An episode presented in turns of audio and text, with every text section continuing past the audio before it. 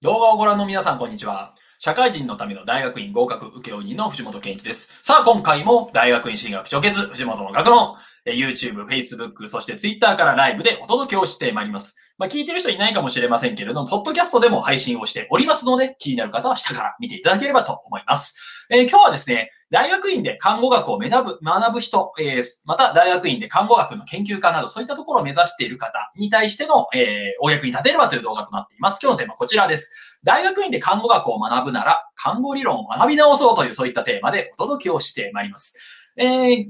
うちですね、まあ、社会人のための大学院合格受負人というふうなのを名乗っている関係上ですね、まあ、うちの札幌駅前作文教室という、まあ、全国からですね、いろんなお問い合わせをいただいていますと。まあ多いのはですね、まあ大学院進学目指してるんですけど、まあ何から始めていいかわかりませんみたいなところを聞くことがあります。まあ特にですね、まあ看護師の方、えー、特に専門看護師を目指している方からの問い合わせもいただいています。えー、例えば何かというと、まあ病院からも、まあ誰か専門看護師やらないと。で、が、えー、その病院の中でですね、系列の大学の、えー、があって、まあそこで例えば専門看護師になれるコースがあるから誰か受けませんかみたいな話が出てると。まあただ、何から勉強していいかよくわからないと。で、一応、まあ、それは目指そうと思っているけれども、なかなかですね、えー、一人だと不安だし、そもそもですね、勉強も結構苦手だからどうしようかな、みたいな、そういった方からのお問い合わせをいただくこともあります。えー、特にですね、まあ、結構苦労しているというか、結構大変だというふうな声を聞くのが、まあ、看護論文を書いたことない方から結構聞いたりもしますね。まあ何かというと、まあ病院の中によっては看護論文を書かされるところもあったりしたり、あるいはですね、まあ自主的にいろんな学会に出てですね、まあそういった意見交換をしている、そういった看護師の方もいらっしゃると思いますし、あるいはですね、まあ病院の院内でですね、まあ誰か論文を書かなきゃいけないっていう立場、あるいはそういう研究発表する立場になる人もいるんですが、まあそうじゃない人からもやっぱお問い合わせがありますと。まあその場合ですね、結構、大学入るとか、え看護学校入ると同じノリで行こうとすると結構大変ですよというお話をしています。まあなんでかと言いますと、まあ大学院って研究する場所ですと。で、大学っていうのは言っちゃ悪いですけど、半分教育をする場所ですよねと。まあだからこそ、ただ言われたことだけやればいけると。で、看護学校とか専門学校とかも、基本的には、まあ言われたこと学んでレポート出せば、まあ卒業できたり単位が取れたりすると。まあこれはどこの大学専門学校、えー、またどこの学校問わず言えるんですが、大学院だけはですね、研究する場所なんですよねと。まあだから、どういう形であれ自分で研究をして、その研究成果を修士論文であるとか、あるいは何らかのえ発表、あるいは何らかの成果物として作って出すことが求められたりするわけですね。まあ、だからこそその入り口の段階では、そういった研究活動ができるかどうかというのを見られているわけです。ってことは、看護の知識だけありますか？経験だけあります？というところでは足りないこともあると。まあだからこそ一から勉強し直さなきゃいけないことがあります。じゃあそういう場合に何をしたらいいのか？まあこれが専門看護師を目指すとか、まあ看護師の方が専門が、えー、専門看護師を目指して、まあ大学を目指す場合、まあ何が必要なのか？はい、3つほど知識が必要ですと。まあはじめにその3つ言っちゃいますと、1つは論文の書き方を知りましょうねと。で、2つ目は看護理論を知りましょうねと。で、三つ目は研究技法を知りましょうねという、この三つが必要になるパターンが多いですね。えー、私のところでもすでに看護師の方、えー、専門家、専門看護師を目指しての大学院の合格、まあ何人も合格導いていたりもするんですけれども、まあそういった方々からの話を聞いてみると、やっぱりこの三つ不足しているというふうなところを自分でおっしゃってる方も多かったなという印象があります。えー、例えばそれが一つ目が論文の書き方というところですね。まあ論文の書き方って何かと言いますと、まあレポートを書くとか、あるいは自分の研究計画書を書くっていうこと。まあ、あるいはですね、出願の時に書類を書く。まあ、これらすべてですね、まあ、結局は論文の書き方知らないとうまく書けなかったりするわけですね。ただ残念ながらですね、今までの学校であるとかの中ではなかなか論文の書き方知らないまま今に至っている方も多いかもしれませんと。で、論文の書き方はただ自分の考えとか思ったことをまとめればいいわけでもないですし、カルテを書くということともまた違いますよと。まあ、だからこそ論文の書き方を一から知っていく必要があるわけですね。えー、そういったところでですね、まあいろいろなものがあります。えー、例えばこの、えー、西条さんが書かれた看護研究で迷わないための超入門講座。まあここでちょっと若干論文の書き方に近いこともありますが、まあ、論文をどうやって書けばいいのかみたいな、そういったお話をやっぱり学んでいく必要があったりするわけですね。えー、他にもですね、看護理論を知らなきゃいけないと。まあ今日のタイトルになっているところです。まあ、何かと言いますと、例えばナイチンゲールの理論であるとか、他にもですね、えー、まあ、いろいろな研究者、今までも出てきたわけですね。はい。えー、例えばですね、キングによるものとか、ロジャーズとか、ニューマンモデルとか、まあ、いろんなものがあるわけですね。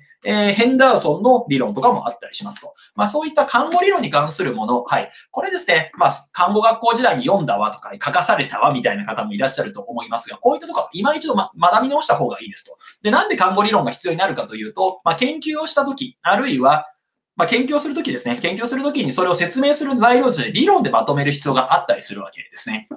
で、その時に何もなかったらただアンケートしてきた内容、インタビューしてきたことをただ書きましただけで終わっちゃうと。あるいは症例報告ですで終わっちゃうと。それだと実は論文としての深みが出てこないと。で、それを論文としての深みがある形にするには理論をもとにまとめる必要があるということですね。つまりこれは例えば、どういうふうなところを着目して、その結果は何、いいのか悪いのか、それを説明づけるのは理論だったりするわけですと。まあ、なので、看護理論を学んでみるといいかもしれないよというところですね。で、最後が研究技法というところです。まあ、研究技法はさっきのこれにも関わってくるんですけれども、どうやって研究するかってことですね。まあ、例えば質的調査、量的調査っていうのもありますし、あるいはインタビュー調査もあればアンケート調査もあります。えまた統計処理を使うときもこのやり方でやるのか、はい、こっちの統計技法を使うのか、まあ、いろんなやり方があったりするわけですね。で、これらをやっぱり調べておかないと、結局は大学院に行ってもうまくいかなかったりしますし、そもそも研究計画書を書けない、出願の時の書類が作れないということになってきます。え、だからですね、まあ、何が言いたいかと言いますと、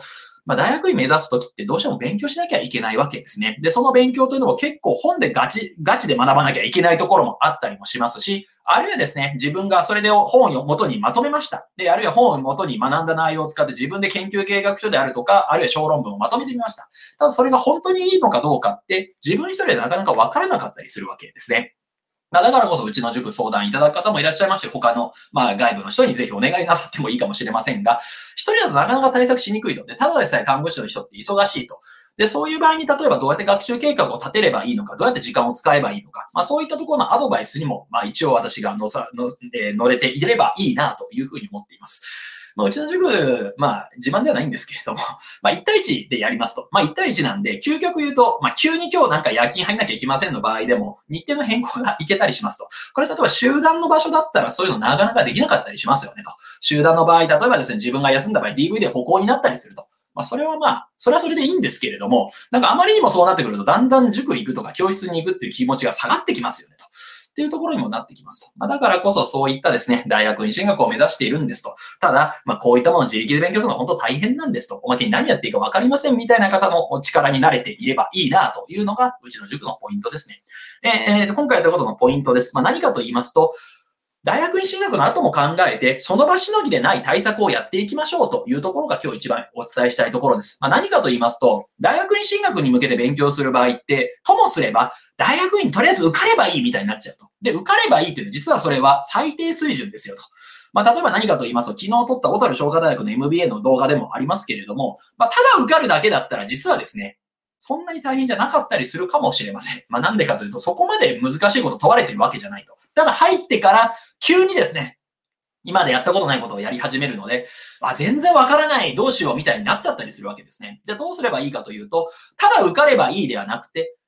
じゃあそもそも研究するってどういうことですか？まあ、大学院でどういう意味を持っていくんですか？何のためにあなたは大学に行くんですですか？専門看護師を取ってあなたはどうしたいんですか？という根本的なところを考えていないと、結局行ってから挫折しちゃう人も結構いたりしますと。で、特にただ受かることだけ考えていると、別にこういった本読まなくても受かることはできるんですと。はい。でも、入ってから困っちゃう人もいたりしますと。だから面倒であったとしてもですね、まあ、きちんと勉強していくと。で、例えば小論文をきちんと添削をする。あるいは小論文を書く上にあたって看護の知識をもう一度学び直していく。そういったことが必要になったりするかもしれません。まあ、それを通して今までご自分が経験、臨床の中で経験してきたことを言語化することで、より職場の中にあってパワーアップしていったり、あるいはキャリアアップも可能になるというところもあると思います。まあ、だからこそですね、これ大学院目指す社会人の方皆さんにお伝えしているんですけれども、ただ受かるだけだったらそんな大変ではないと。ただ、受かってから大変になることもあります。だからこそ、その場しのぎでない対策をぜひ行っていければと思います。まあ、そういったことをですね、うちの塾などが、えー、お力になれればいいなと思っておりますので、まあ、お気軽にご相談いただければと思います。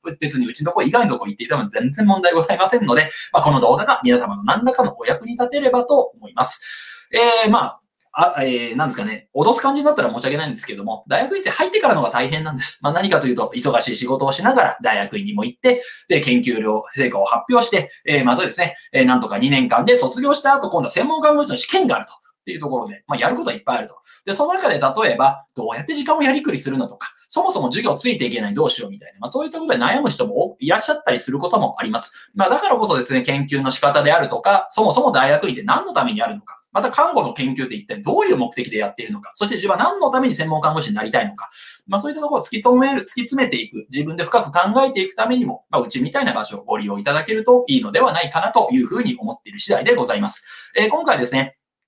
大学院で看護学を学ぶなら、看護理論を学び直しましょうというところをお話ししてきました。まあ、看護が、看護の大学院を目指す場合、まあ、いろいろと勉強することが必要になってきます。それが何を勉強する必要があるかというと、はい、看護の知識だけではなくて、論文の書き方であるとか、まあ、看護理論であるとか、また研究技法、そういったものを知る必要が出てきますと。まあ、これらを独学で学ぶこともできますけれども、なかなか大変だし、時間のやりくりが難しい。おまけに書いたところで自分がこの水準でいいかどうかわからないということで悩む方も多くいらっしゃいます。まあ、だからこそそですね、まあ、大学院進学のことも考えてその場しのぎでない対策を自分でやったり、誰かに相談したり、そういったところを大事になさるといいかもしれませんよねというのが今回のテーマでございました。何か皆様のお役に立てれば大変嬉しいです。えー、こういった形の情報発信をですね、毎日やっておりますので、もっと見たいという方いらっしゃれば、いいねボタンやチャンネル登録ボタン、また概要欄からメルマガ登録 LINE 登録も可能でございますので、お気軽にどうぞ。今回も最後までご覧いただきまして大変にありがとうございました。